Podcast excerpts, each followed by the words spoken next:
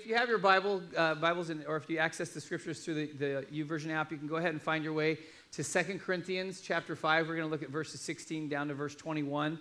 And uh, we're jumping into the second week of our, our series, uh, our Christmas focus, as we go through the month of December. And we started last week, and the whole concept of this series is, is based around what, what this season is traditionally called as the Advent season. And Advent really has to do with the anticipation in the coming of Jesus.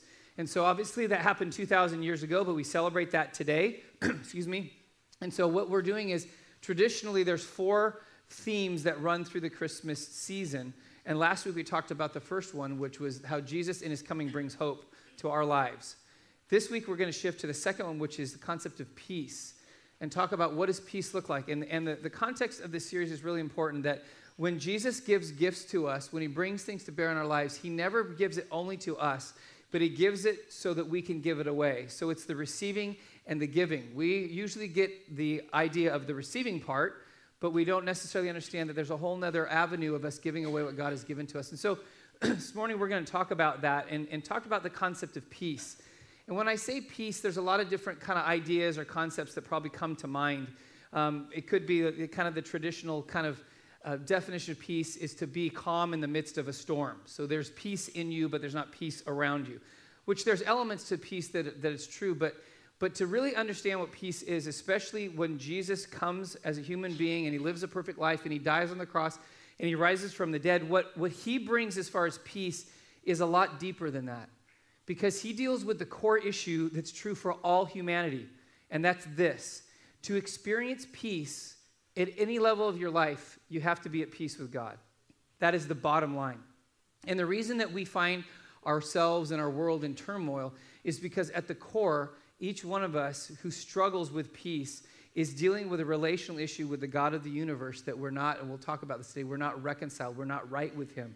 And that influences and affects everything that we experience. In fact, this is something that that is, is not a new concept. This is a really old concept. In fact, it's the old Hebrew concept that goes back to the Old Testament, and it's the Hebrew word shalom. And shalom is not just this kind of I feel good in the, in the midst of bad circumstances. Shalom is the context where everything is as it's supposed to be, as it was created to be. So if you go back to the beginning of time, we won't go back to the book of Genesis, but if you go back to the beginning of time, you go back to when Adam and Eve first walked the, the, the, planet, before they made their decision that all of us make, which was, if you remember, when, when they ate of the fruit, they were saying to God, I'll determine for myself what's right or wrong, what's good and bad. I don't need your help, God. And so there was a disconnect that they experienced. But before that point, they lived in shalom, which means everything was as it was supposed to be. They were right with God, they were right with each other, they were right with creation. But the moment that they made the decision to disconnect from God, that's when everything started to unravel. And that's why we live in the world that we live in, because all of us at one time or another in our life, we make the same kind of decision where we will disconnect from the reality of who God, God is to do it on our own. So the concept of peace comes when Jesus, and we'll talk about this from the passage we'll look at, actually reconnects us back to God so that we can actually be fully who He created us to be. Apart from that connection, we can never be who God created us to be. And so this morning we're going to talk about how we receive that kind of peace from God, but then how, how we're also supposed to extend the kind, that kind of peace to other people that are around us, and it becomes a part of how we live our lives. So, if, like I mentioned, if you have your Bibles, I'm going to read from uh, in 2 Corinthians 5, from verse 16 down to verse 21. So the Apostle Paul writes this, and we'll, we'll get some explanation as we go through the passage. He says in verse 16, he says, From now on, therefore, we regard no one according to the flesh. We don't use human eyes to see people anymore. Even though once we regarded Christ according to the flesh, which means they saw Christ in his uh, a human form through human eyes, we regard him thus no longer. Therefore, if anyone is in Christ, he is a new creation. The old has passed away, behold, the new has come. All this is from God, who through Christ reconciled us to himself and gave us the ministry of reconciliation. That is, in Christ, God was reconciling the world, not counting uh, to himself, not counting their trespasses against them, and entrusting to us the message of reconciliation. Therefore, we are ambassadors for Christ, God making his appeal through us. We implore you, on behalf of Christ, be reconciled to God. For our sake, he made him to be sin who knew no sin, so that in him we might become the righteousness of God. Now, I know there's a lot in there, but we're just kind of kind of walk through there and see see what's revealed to us. So, Before I, I go into the first three things, this talks about how we experience peace from God and be at peace with God. I want us to understand the concept that, that Paul writes about here is the concept of reconciliation. And we don't use that term a lot unless we're, we're talking about some broken relationships. But reconciliation is the core issue for every human being because God has, is in the process of reconciling us because we've become unreconciled. And we're going to talk a little bit about this morning that we deal a lot on the surface with issues that we have in our life and challenges that other people have with their life in terms of God and church and religion that is just the surface. What they're not really what we don't really deal with is that we have a relational issue. We don't have a morality issue, we don't have a belief issue. We have a relational issue. A relational issue with God and until that issue is dealt with, we can never find peace in our lives. So Jesus makes way for peace to come through reconciliation, which is the reconnecting with us back to God. So there's three things that happen when reconciliation happens in our life. What we receive when we embrace Jesus, when we confess our sin, we surrender our life to him. There's three things that happen in this process of getting reconnected to God. The first one is this that you and I end up with a new attitude. And it's not like an attitude like I'm copying a bad attitude. It's a new attitude in terms of the way we live our life. It's a new way of looking at life. Because this is what Paul says. He says, From now on, therefore, we regard no one according to the flesh. Even though at once we regarded Christ according to the flesh, we regard him thus no longer. What is he talking about? Before you knew Christ, or if you're in that place where you haven't made a commitment to follow Christ, you view God and you view Jesus with a certain lens. And that lens is your human flesh. So everything runs through that lens. So you, you don't see the supernatural. You don't see the power of God. You don't even see the use for Jesus. You don't understand it a while because you're seeing from a human perspective that sees Jesus maybe as a guy who was here 2,000 years ago, but I don't even know if I buy that. And there's this human reality that, so he was a guy who was a good teacher, maybe he was a prophet, but he wasn't necessarily going to change anything about my life. That's a human perspective. That's the, that's the prominent culture. People have a positive view of Jesus, but not that he's going to do anything to change their life or their reality. But then what Paul says, but then when you get reconnected with God, you now see Jesus as the key element for your life that reconnects you to God, to, that forgives you for your sin, that pays for your sin on the cross. You see him in a whole new way. You have a new attitude, a new kind of uh, position of looking at things. And so now, actually, things that never made sense to you before, they actually become clear to you. And when that, when that happens, you understand something that you miss all the time that God's motivation in doing everything that He's ever done in human history is motivated by one thing God loves human beings. And He's gone to great lengths to demonstrate that. And when you see that through the, the clarity of understanding who Jesus is, that's why the most famous verse in the Bible, John 3:16, says, "What for God so loved the world that he gave his only son." The concept is this: it changes our understanding of who God is through Jesus. And why is that so important? Well, because what happens is that you and I struggle to understand God because for most of us who don't know Jesus, the struggle is this. All we think of God is that He's trying to get us to comply or to be kind of forced to live a certain way, a certain morality, a certain uh, right and wrong, good and bad. And so we feel like, man, God's always trying to cramp my style. He's always trying to control my life. He's always trying to ruin things. But because what? That's a human perspective until you realize Jesus coming into the world demonstrates God's profound love. And when we learn the love of God and then we learn to love God, listen what it says in John chapter 14, verse 15. Jesus says this If you love me, what will happen? You will obey what I command. Listen, this is the important thing. We focus on behavior, God focuses on love. So Jesus doesn't come to people and say, hey, get your act together do these things. No, he says, if you really understand what it is for me to love you and you to love me, then what happens is when God says this is what your life's supposed to look like, you and I have we we shift. We change, we change our default is usually no. When God pushes in our life and we feel something that God may be doing, our normal default is like, no, no, we push back. That's our flesh. But what is what changes is we understand that God actually loves me. I have a new attitude, a new perspective. So what do I do? I trust that God knows what's best for me. So I say yes. This is what Paul was sh- talking about this shift in perspective. Now it makes sense to me. Now I know why Jesus came. Now I know why he died. Now I know that God loves me. Therefore, when God asks me to be obedient, it isn't some burden that I have to carry. It's the joy of doing and, and living out the life that God created me to live. It's a shift. And that's what we'll talk a little bit more in a minute about this, but this is why our culture doesn't get God Because we, the church, have to be careful. We have set up God as only concerned with your morality. And until you get your morality right, you don't get access to God, which is not true. God's default is love. The morality thing comes later. Why? Because Jesus says, if you love me, then what will you do? You'll be a moral person. You'll be somebody who reflects who I am, who lives the life I created them to live. Why? Because you know that you're loved. So there's this shift. The first thing, when we get, we get reconnected to God, we, we see things differently. Second thing is in verse 17, we actually get a new life, a new life that's actually an old life.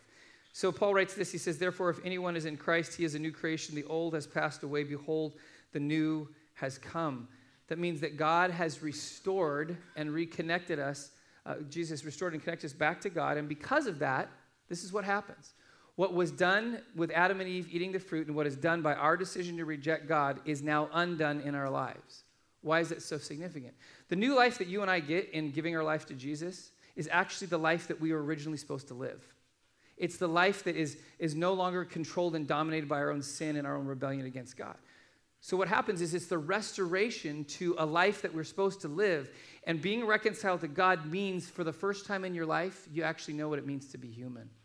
You know what it is to be God's creation.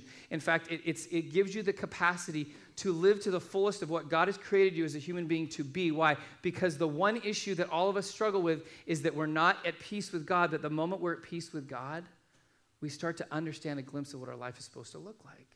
It changes our priorities, it changes everything. But so many people who have done amazing things in this world, could you imagine if their life was reconciled with God, what more God could have accomplished in them? Why? Because they lived in the fullness of their humanity the way God created them. That's the new life that God has for us. And if we are to embrace that, that means that we live out and experience things that many of us haven't even tasted yet because we're living in the wrong context with the wrong attitude, the wrong perspective. We're pushing back on God, we're fighting against God, and God's saying, just give up. I know what's best for you. I know will, how you will flourish. I know why, because I created you. And we're fighting the very person who's going to help us the most. God creates the right context in this new life for us to live the way we're supposed to live. So, pardon me if you're not a football fan, but you'll have to follow with me on this one, okay? I am a Rams fan. LA Rams fan. I have been since I was a kid, even though they broke my heart twice when they moved to Anaheim and they moved to St. Louis, and then when they came back, thank God they came back, right? So some of you are thinking, no. I know some of you are Raider fans. We'll pray for you, okay? So the Raiders aren't in LA anymore, are they? And they're not even moving back to LA. They're going to Las Vegas. So we'll definitely pray for you. So, but the Rams have been back in LA over the last number of seasons, and when they first came back, they were terrible. One of the worst team, teams in the NFL and and no no shade on him, but but Jeff Fisher was the coach, and he inherited. He got some stuff that wasn't working well, and he he when they came to LA the first season they were terrible. But that year, the, there was this, this great hope that the Rams were going to turn it around because they got the number one pick in the draft. And they drafted a guy named Jared Goff out of the University of California. And Jared Goff's a good, great quarterback at the college level. And so people thought, oh, we got Jared Goff, we're going to be great. Except for the first year, Jared Goff was horrible. He's terrible. Actually, probably one of the worst quarterbacks in the NFL. And the Rams are one of the worst teams. And so everyone was like, what in the world just happened? We, we picked him number one. He's supposed to be our salvation. And now he's bad. The team is bad. And then eventually, what happened as a result is Jeff Fisher lost his job. So now the Rams moved to LA. They're going to build a new stadium. You want to sell lots of tickets so your team actually has to win. That's just kind of a connection the way it works. And then a guy by the name of Sean McVay gets hired, youngest at that time, youngest NFL co- head coach in the history of the sport. And so people were like shaking their head, why are, you, why are you hiring this guy? The first season that Sean McVay took over, suddenly Jared Goff became a different player. It wasn't that somehow he actually learned how to play football, he knew how to do that. But Sean McVay did something that Jeff Fisher didn't know how to do. Sean McVay created an offense in a context that actually played to the strengths of Jared Goff and knew what he could do as a quarterback. And so over the last three years, he went from being the worst quarterback to one of the best quarterbacks in the NFL. Why? Because of context. Because of a coach that knew how to help him use the abilities that he had to the fullest so that he could show the fullest of his potential at the, play, at the role he's playing as quarterback. So Jared Goff, in a sense, owes a lot to who? Sean McVay. If he doesn't get the right coach, he doesn't find the right context and he never becomes who he is. The same thing is true for humanity with God. God created us and says, listen, This is how you're supposed to be human. This is how you're supposed to live. Yeah, for some people, it looks like a bunch of rules, but it's not. It's a context that says this is how you flourish as a human being. It's the new life I created you to live, which is actually the old life that you lost when you rejected me, and I'm trying to restore that back to you. And if you will embrace that, you'll have peace with me and you'll be able to live the life I created you to live. I, am, I can guarantee there are Jared Goffs in this room that your life has been a con. It's not that all of your problems will disappear if you give your life to Jesus, but you will experience something about being at peace with God that will influence everything about who you are as a human being. But you have to be willing to embrace Him. So you get this new attitude, you get a new life. And then there's a third thing. Look at verse 19, the first part. You establish a new relationship, a new context for the way you relate to God. So Paul goes on, he says, that is this. He says, in Christ, God was reconciling the world to himself, not counting their trespasses against them. Why is that so significant? Because before you give your life to Jesus, and even some of us after we give our life to Jesus, this is the way we think we relate to God. God is constantly keeping track of every time I mess up. God is always, has this little ledger in heaven that's always taking tally of every single moment of failure in my life, and He's holding that for this moment in my life where He just throws it all back in my face. Jesus actually counters that because when he comes, we'll talk about it in a moment, and he actually what takes on every moment of failure and sin and brokenness in our life to his account, pays for it, so that no longer does God look at us as sinners, he looks at us as what? Righteous. But we don't believe that. Because we don't believe that, we don't live at peace with God. Why? Because we're constant. This is this is the cultural, like kind of like disposition towards God. And I've encountered so many people. God is just pissed off. That's how he's portrayed. He's just angry, judgmental, and he doesn't really care. But you know what's funny is people say, well, Jesus was a kind, compassionate man, but God is angry. But Jesus is God. And Jesus reflects the nature of God. And for God so loved the world, he did what? He sent his son. See, some of us still think that God has the tally, but if you've given your life to Jesus, that tally of your sin is gone. It disappears. Jesus paid for it. But see, we, we think that, we're convinced, and that's why it's really interesting. If you've ever read 1 Corinthians chapter 13, people call it the love chapter. It is the biblical definition of what is called agape love. That's the God kind of love. And it lists a number of different things that are true of love. And one of those things, it says, love keeps no record of wrongs. It's actually that term there is an accounting term. It's like a ledger that just constantly records everything. But the love of God doesn't have a ledger, it doesn't keep track. Because why? The sin that we have is now on Jesus' account, not on a past, present, future. Which means the way I relate to God relationally now is not as a sinner, not as a broken person, not as somebody who's always afraid that God's always mad and disappointed at me, but somebody who is righteous, not because anything I've done, but because what Jesus done, has done for me. That changes everything. Can you imagine what it would be like to feel when you wake up in the morning that God's not angry at you, even though you failed the night before? If you bring your failure to Him and you confess it and you give it over to Him, what does it say? He doesn't keep record of your wrong, He moves you forward. And that's the kind of peace that you and I have to have is that to have that kind of peace relationally with God, that God's not constantly upset with me. Actually, we talked about this last week. Remember, God's disposition, God's default is what? Mercy. Otherwise, God would have given up on humanity a long time ago. But he continues to pursue us. He continues to connect with us. Why? Because he wants us to be at peace. And if we are reconciled with God, where there's a peace that comes internally with us that begins to influence everything about our lives. The way we look at ourselves, the way we look at the world, the way that we relate to people around us. Now, I want to shift and talk a little bit, but if that's the peace that comes to us through reconciliation, then what does it mean for us to be people who are reconciled, who are right with God? What, are, what is now our role and what is our life supposed to look like? Look at verse 20. Here's kind of the transition. Paul says this, therefore, he says, We are ambassadors for Christ, God making his appeal through us. We implore you on behalf of Christ, be reconciled to God. So then Paul shifts and gives us a title. You're an ambassador. What does an ambassador do? An ambassador is a representative for another nation or another individual, and they go on behalf of somebody. And so, what is what is Paul saying? Now you have who have been reconciled. You're at peace with God. Guess what? Your life is about now. Now you're ambassador of God's reconciliation. That means that our lives are about seeing God reconcile us and seeing God reconcile the world around us through us. Because He's come to us to flow through us. As I mentioned earlier, this is the number one issue for humanity. is that we live in a world that is broken because it's not reconciled back to God. Creation is broken because it's not reconciled back to God. People are broken because they're disconnected from God. We're broken because we're disconnected from God. When we find our way back to God through Jesus' sacrifice on the cross and his payment for our sin, we find what it is to actually live the way we're supposed to live. We recapture a, a glimpse of the shalom that Adam and Eve had for a short period of time, which they weren't warring with God, they weren't warring with each other. There was peace on earth which is why Jesus comes to establish what? Peace on earth.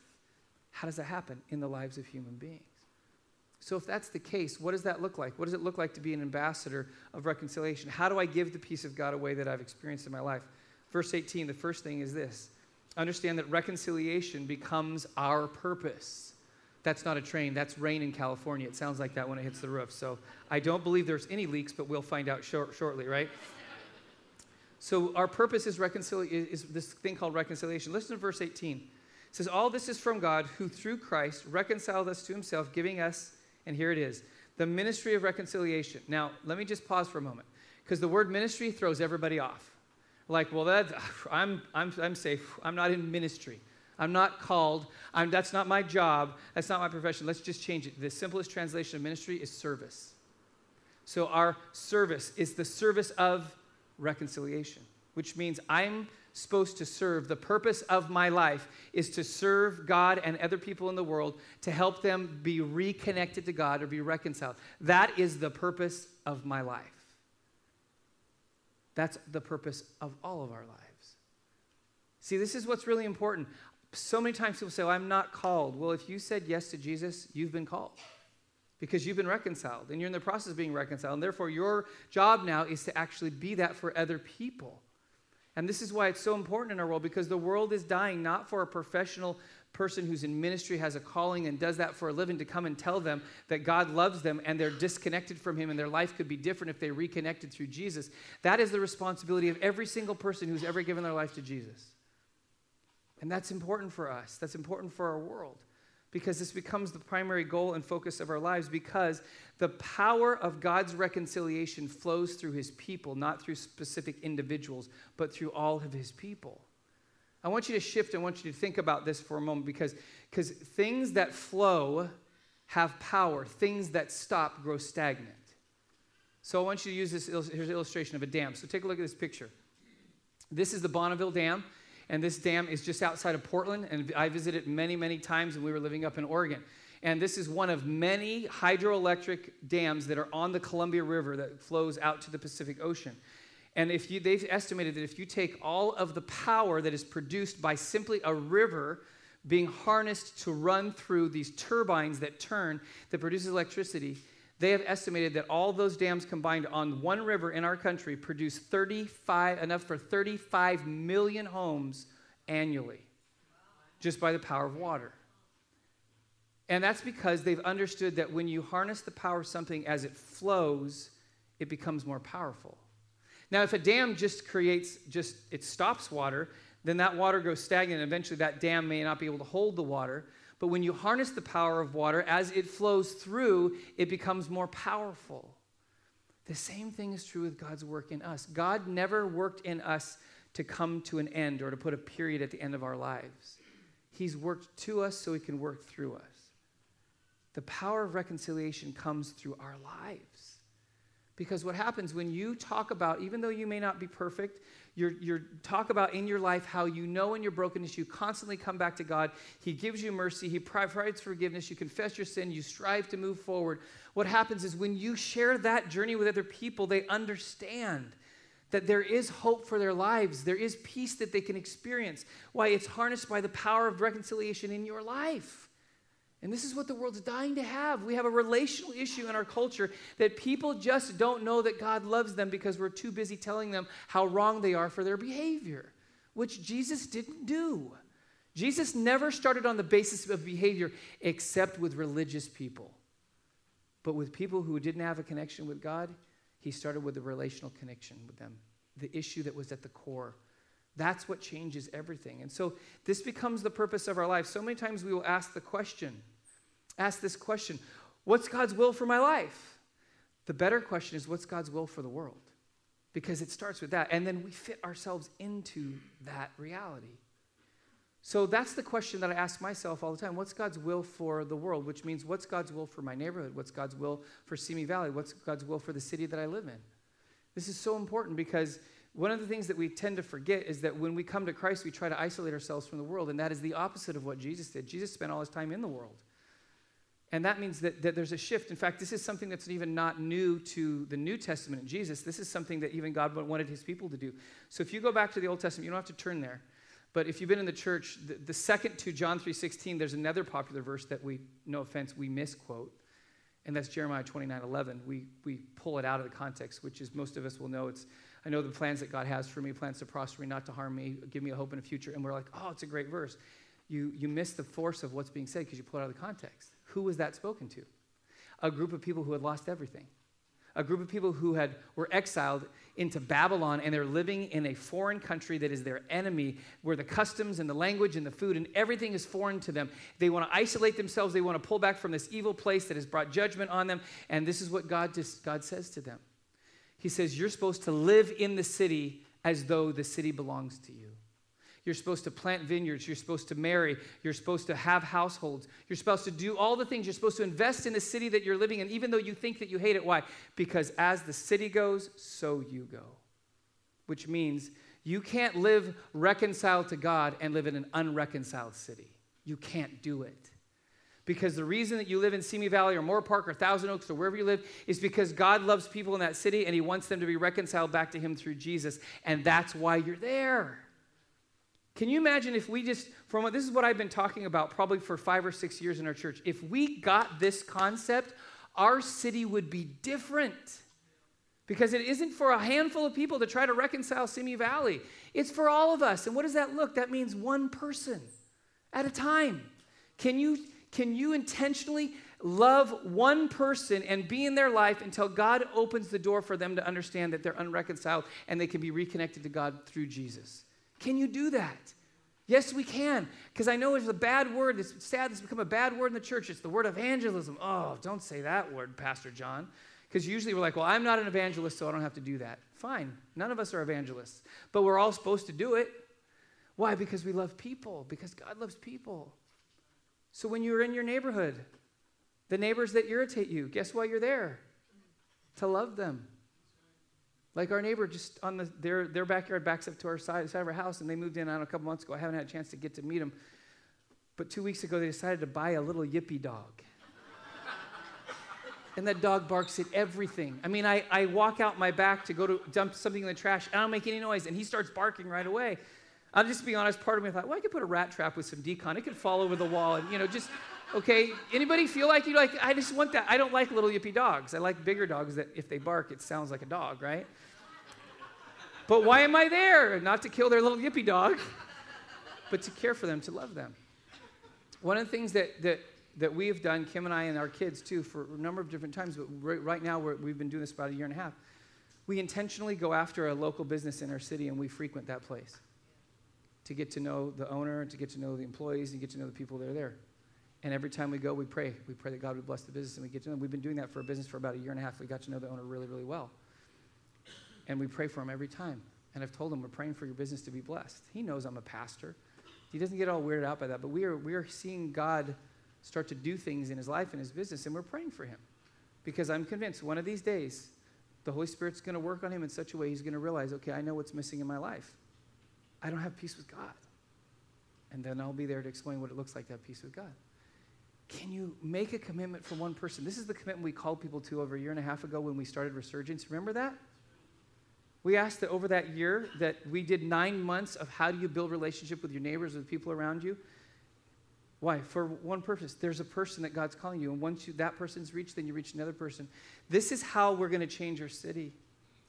And I've been I'm presenting this to our church for, for years. People come to church, invite people to candlelight service, invite people to church, but you know the majority of people are not finding Jesus in the church. They're finding Jesus in their living rooms, on the street, in their jobs, and at school. That's why, because the church is the church outside the four walls. That's what Jesus did, and that's what he's calling us to. Why? We're ambassadors of reconciliation. It is the purpose of our lives. If it weren't, then Jesus would have saved us and taken us out of the world. But we're still here because there's still people who don't know how much God loves them. Second thing, ambassador of reconciliation, this peace that God wants to bring through us, means that reconciliation actually becomes our message, becomes the primary focus. Verse 19 going out says, And entrusting to us the message of reconciliation.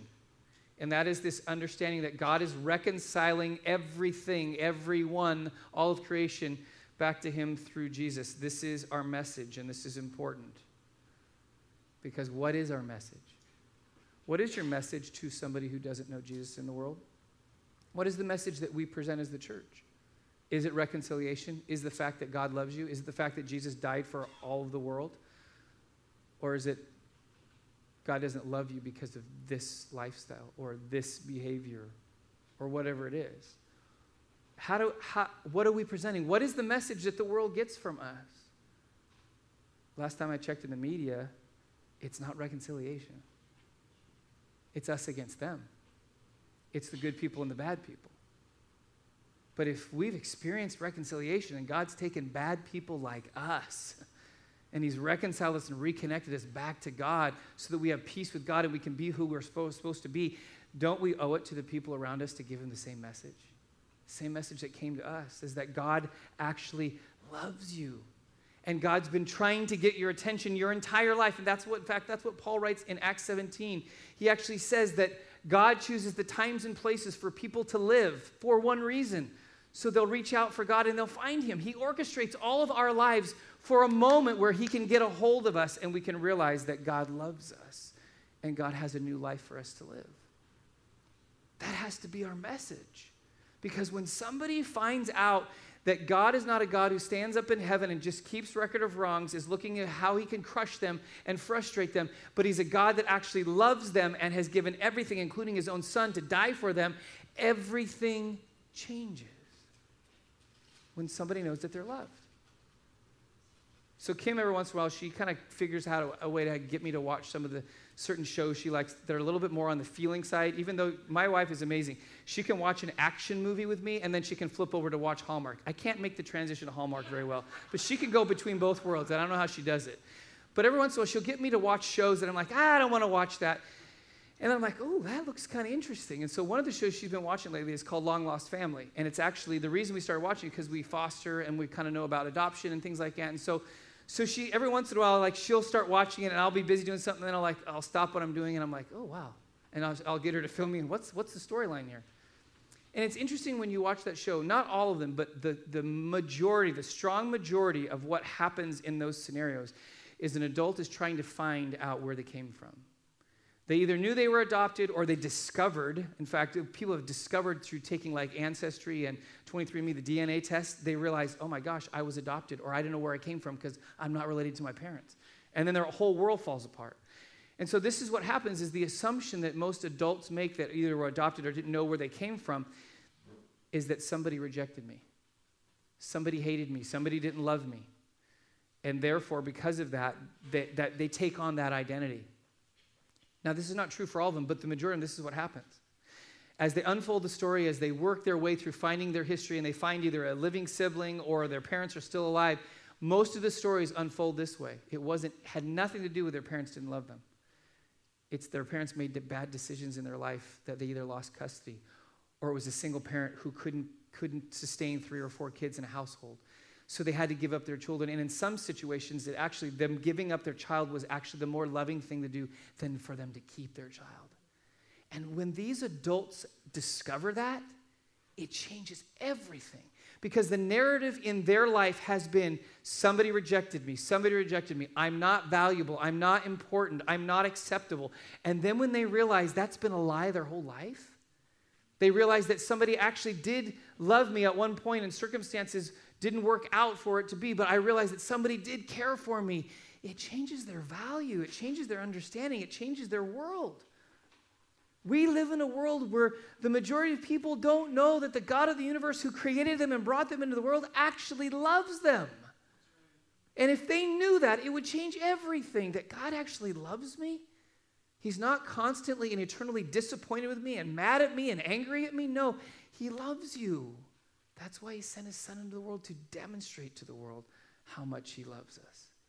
And that has to be our message.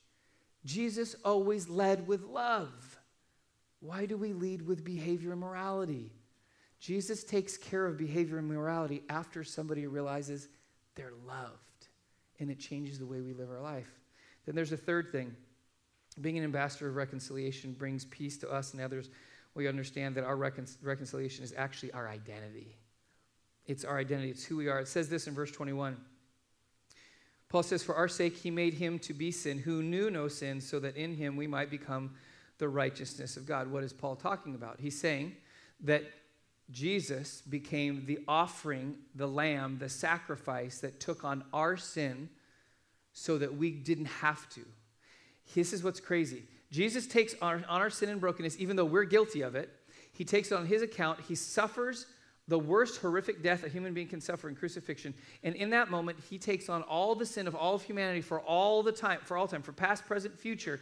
And here's the crazy part is that he takes our sin on, and then after he dies and he rises from the dead, this is what he does. He says, Now I'll give you my righteousness. I've been preaching this for a long time. I've been believing this for a long time, but I still don't understand it. I don't understand how the God of the universe loves people so much that he will take all the garbage of our life, the worst of who we are, and he'll take it on himself as though he's guilty of it. And then in exchange, he gives us the purity and the righteousness of who he is. So when the Father looks down at us, he doesn't see our sin, he sees our righteousness. That's crazy. But that's what this is saying. Jesus did that for us. And this is the truth of reconciliation. It is the identity. We our identity is I'm reconciled before God. It's who I am. I'm right with God because what Jesus has done. Not because I've done it, because Jesus has done it. And if that is my identity, then there's a way that I live my life that comes out of who I am. In fact, I'll, I'll take some time. I want to walk through some comparisons, but I'll end with kind of a plug, but it's some understanding, some stuff that we're going to do in the new year. It's really important. But in, in my, my time as a pastor and a leader and, and counseling people and, and working with people, I've discovered there is one core issue that seems to relate to so much of our problems, so much of our addiction, our failures, our sins, our brokenness. It's the fact that we don't know who we are. It's our identity. Our identity dictates so much of who we are. We make decisions on based on who we think we are, not necessarily who we really are.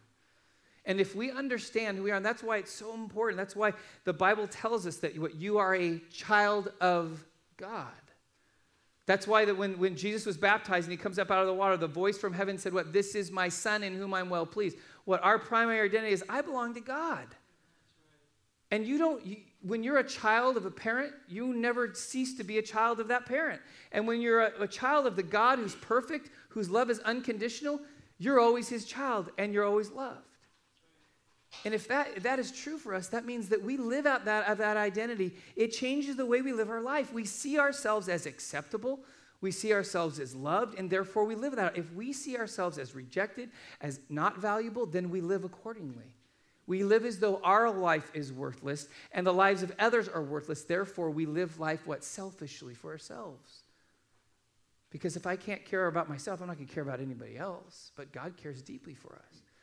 So let me just give you some comparisons because this is the core issue, and this is why it's so important is if we live reconciled lives at peace with God, we have the potential to shape everything around us, to touch the lives of everybody around us.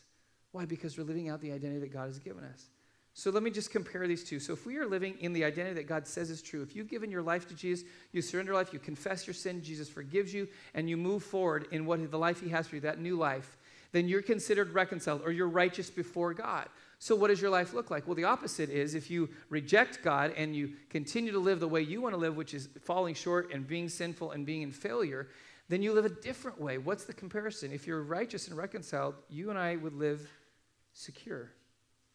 Which means that the opposite is when you're living disconnected from God, no peace, no reconciliation, we live insecure lives. Security in that, in what? That every single day that I live my life, God loves me and accepts me? What if I actually believed that? What if I realized I didn't have to earn God's favor? I didn't have to earn God's love. I didn't have to jump through hoops, but God chose unconditionally to choose to love me. What if I actually believed that? I would be secure. I wouldn't have to strive for things. I wouldn't have to have tension and turmoil in my life. Why? Because I know that God loves me. And God has already made that clear that He loves me. In fact, He's done it on His terms, not on my terms. Jesus did it for me. So I can't earn more of God's love than what He's already given me. So I live secure in that. But if I'm not secure in that, if I don't believe that, then what am I? I'm always striving to make sure I'm valid, that I'm sufficient, that I'm acceptable, that I'm good enough to God and good enough to other people. That's what creates tension in our lives because we're disconnected from God. We're trying to constantly earn something from other people. And if you live a life like that, you know that it never works. You're never good enough. You're never achieve enough. There's always somebody who's never going to get you what you think you're looking for. Why? Because your identity is wrapped up in them, not in who God says you are. The other thing is true when you're righteous, you actually can be humble because you know that everything you have you owe to who? God. Not false humility, true humility. But the other side is that if you and I don't, then we have to fight for ourselves. And when you fight for yourselves to compensate for insecurities, what do you and I do? Pride. That's what pride is. It's an overcompensation from being insecure. I feel like a failure. I don't feel good. So I'm going to make sure everybody thinks differently of me. So I'm going to do the opposite of what I feel. That's what pride is. And that's tension, and that's unrest, and that's a lack of peace. Can you imagine what life would be like to be free from that anxiety? I don't have that tension in me. Why? Because I know that if I have a perfect day, God loves me, and if I have the worst day of my life, God still loves me because God doesn't define me by my worst moment. He forgives me for my worst moment, and He chooses to love me and accept me. That's the other tension. If I'm living reconciled and right with God, I'm accepted. If I'm uncycled with God, with God, I feel rejected. And that drives so much. When you feel accepted, you're safe, you're who you are. When you're rejected, you're on guard, and you have to constantly compensate for trying to get people to accept you. Just I want you to imagine what would it be like to feel the relief of the inner tension that so many of us have? That we try to compensate on the outside to make sure that people think we're okay. What would it be like to not have that? What would it be like to live in a world where that's not true? Where everybody lives at peace and lives out who they fully are in their humanity because why they're at peace with God, so they're in peace eternally, so they're at peace in their relationships with people, they're in peace with all these things. What would that be like? I don't know. I don't think I've ever lived in a world like that. But that's the kind of world that God created us to live in. That's the new life He wants to us to experience, that we live at that kind of peace so other people experience that peace as well. So I want to close with a couple things, and one of them is this is kind of twofold. It's kind of an application, it's also kind of a plug for something that's coming in the new year, and I want everyone to be fully aware of it because there's going to be a timeline on it. So in October, we had our men's retreat, and the guys that went know that every guy who went to the men's retreat came back profoundly impacted by what we experienced. So there was a guy named Jamie Winship who talked about what it is to live out in your true identity. And he, he talked about how you hear from God and how in hearing from God, you know who you are, and then you can live out the identity that God has given you in, in that security. And it created such a stir. I know in the guys that went, they shared it with other people, and especially they shared it with their spouses. And I got a lot of pushback like, hey, ladies are like, uh, hello, what about us? Don't we get to be a part of this? And the answer is absolutely yes. So we actually are partnering together with seven churches, and we're bringing Jamie. Jamie lives up in Seattle. He's going to come back down in February. So you're going to write this date down February 29th. We have a one day, all day with Jamie Winship for men and women. It's not here because we can't house it. It's, we don't have enough space, but it's at a church in Santa Clarita from 9 a.m. to 5:30. Childcare is going to be free, including lunch for your kids, so all day long because we want people to access it. It's 10 bucks for adults. It's really cheap, but that just covers the basic costs. But a reason I'm saying this now is because there is so much interest among the churches, it's going to fill up fast. We start registration this week, and so when you, if you get the weekly update, you will get a registration link. If you don't, you want to sign up for it today. But we will actually start registration next Sunday. I'm telling you this because it's first come, first serve, and I want to beat out all the other churches. Okay. Because I love other churches, but I love you guys more. And I want us all, anyone who wants to go, to be a part of that because our identity is tied to so much. And if we live out the identity that God has given us and we're secure in that, it will touch so many aspects of our life that we keep trying to deal with on the surface. We haven't gotten to the core of it. So that's coming up, and you'll hear more information about that. So I'm going to ask you if you just do something really simple. We're going to conclude here in a little bit. I'm going to ask you to close your eyes because there's some points of application that I want you to, to kind of unpack in your own lives. So God loves each one of us so much that he sent Jesus into the world to recapture what we lost originally. And that is that God created each one of us to be right with him, to be at peace with him. And He knows that we are flawed human beings and that we struggle, and that even in our best efforts, we still fall, short. But He loves us so much that He still wants relationship with us, even though we're flawed and failed. That's why we celebrate Christmas. Because Jesus came into the world in the form of a human being so he could live a life just like a human being supposed to live, but to live what it is to fully be human because Jesus lived without failure. And he showed us this is what it is to flourish. This is what it is to be human. This is what it is to be right with God and to live as a human being. Jesus demonstrated that. But not only that, because he knew that we weren't perfect, that his death on the cross allowed us to unload baggage of our failure, our sin, our lack of morality, our lack of good choices, our lack of wisdom. And in unloading that and giving it to Jesus, in return, when we confess those things, the Bible says this He is faithful and He is just to forgive us our sins and to cleanse us from everything that is unrighteous, so that you and I can live before God right with Him. Now, if you're here today and, and maybe in your life you know that you've had the acknowledgement of there is a God and even some understanding of who Jesus is, but you know in your life you have never surrendered. You've never given up. You've maybe tried to add God into your life to try to make some of your problems go away or maybe life a little bit better. But Jesus wants a relationship with you that requires you to surrender everything because He's all in, and so He wants you to be all in. And if you've never come to that place in your life today, today's the day that you can say, I'm going to surrender my life to Jesus. I'm going to surrender all of my efforts to try to make my life into what it's supposed to be. All of my failed uh, things that I've tried to do to make myself happy or fulfilled or to flourish, I'm going to surrender all of those. I'm going to confess my sin. I'm going to give all of the garbage over to Him, ask for His forgiveness, and then begin to glimpse at the new life that He has for me. If that's your desire this morning, then I'm going to encourage you. In a moment, I'm going to pray, and I'm going to encourage you to pray. Because here's the thing that's true God hears you, and He is present. And even in your own thoughts, He knows what you're thinking, and He knows what you're speaking, and He's waiting to hear your voice. And as I pray, I'm going to ask that you would pray, that you would just simply say, Jesus, I'm surrendering my life. I'm giving up my life, and I'm choosing to follow you and no longer follow myself. I confess my sin. I give it over to you and ask that you would give me a new life. But if there's those of us that are here that you've done that before, and you've experienced a moment of that reconciliation with God, but you've somewhere down the line you've disconnected again. You've tried to do it on your own. You've you've wandered off, and God is again calling you back. Because reconciliation doesn't happen just once. It happens over and over again that God is calling you back. He's saying, once again, be reconciled back. Hear his voice today and come back to him. Confess your sin, give it over to him so that you might experience freedom. But then there's a last category of people I just wanted to mention. This is so important.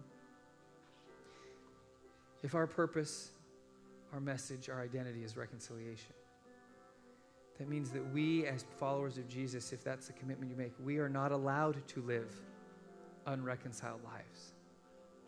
We are not allowed to live in broken relationships. We're not allowed to live with offense with other people because God has called us to be ambassadors of reconciliation. So that means today, if you're here and you know that you are living at odds with somebody, you're living in a broken relationship, maybe it's something you did, maybe it's something they did.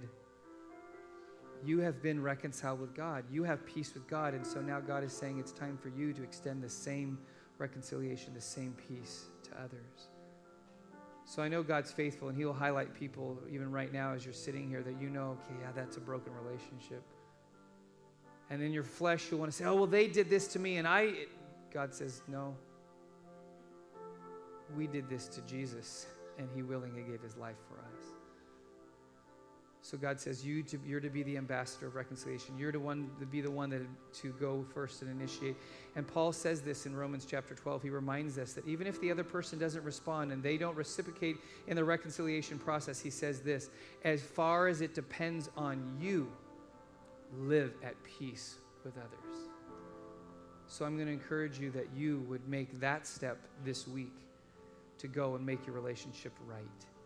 To extend forgiveness to somebody who's wronged you and not do, do exactly what God does not hold record of wrongs, but as you extend forgiveness, you release that person and you bring freedom to their lives. So, Jesus, whether it's for the first time or once again, or the extending of mercy and grace and reconciliation to others, would you give us the courage to say yes to you? For those, Lord, who have not committed their lives to you, but their desires today, would you hear their words right now? Would you hear their thoughts and their desire to surrender their lives to you in such a way, Lord, that their lives would be new, their lives would be right, they would exchange their sin and brokenness for your righteousness? And for those of us to become disconnected, would you help us to find our way back into once again accepting your forgiveness, accepting your righteousness, and then, Lord, give us the courage to be reconcilers. That when we offend each other, Lord, because we do, we're human, that we would be the ones that go quickly to make sure that our relationships are right with each other. We are reconciled because, Lord, you have done so much to reconcile us. So give us that courage so that this Christmas season, especially, Lord, that we can be not only ones who receive peace, but ones who give it away to people around us. We thank you, Jesus, in your name.